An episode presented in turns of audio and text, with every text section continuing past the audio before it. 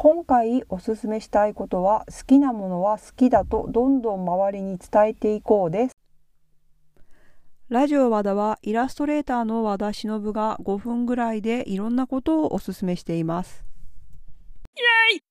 好きなことを語ろうということですが、まあ、私今日ですねあの2020年の10月11日にオンラインのコンサートを見てものすごくポジティブなエネルギーをもらったので今日はちょっとテンションが謎なんですけどどうして好きなことを語ろうということなんですけど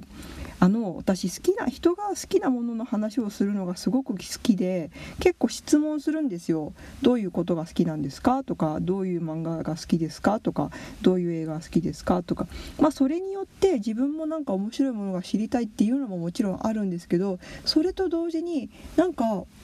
きなものの話をしてる人の顔ってすごくとか声のトーンがすごく好きでそれはなんかそれだけですごく素敵なんですよ。うん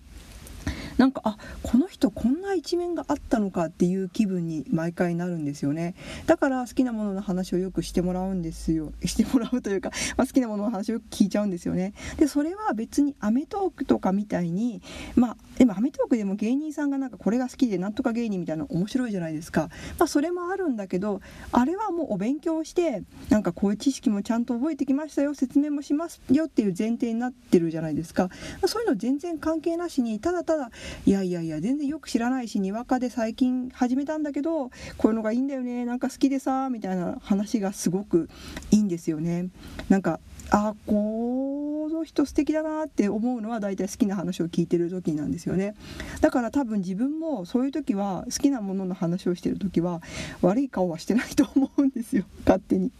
で今日はですね私もなんかそのオンラインのコンサートを見て、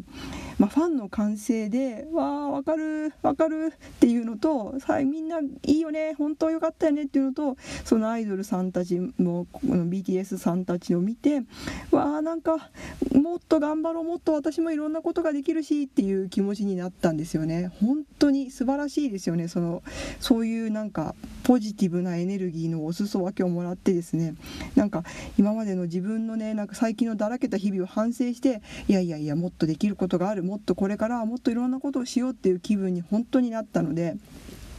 でまあ、好きな話をすると何があと他に何がいいかって人は他の人の好きなものってそんなに知らないんですよね、まあ、よっぽどね何もかも推しの何かを身につけてるみたいな人じゃない限り普通そんなに言わないじゃないですか。でまあねバレると面倒くさいとかもあるから、まあ、例えばツイッターで別のアカウントを作ってその趣味のことだけつぶやくみたいなのもありだと思うんですけどでも言ってみると意外にいや私も結構気になっててとか結構私も好きなんですよっていうのいろんなところで出てくるんですよね。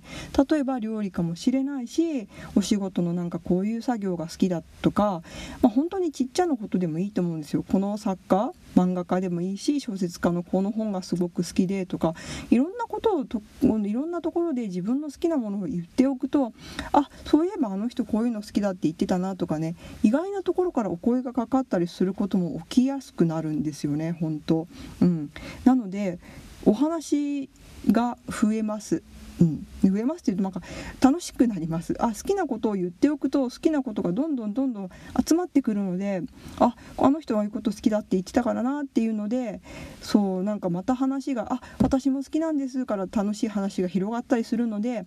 まあ、私に好きなものの話をしてくれてもいいですしなんか好きなものの話はどんどんしていくことを本当に力強くお勧めします。そして私は自分の努力が全然全然アイドルさんに比べたらもうなんかだらけていたので気持ちを入れ替えて 頑張ろうという気持ちになっています。ではまた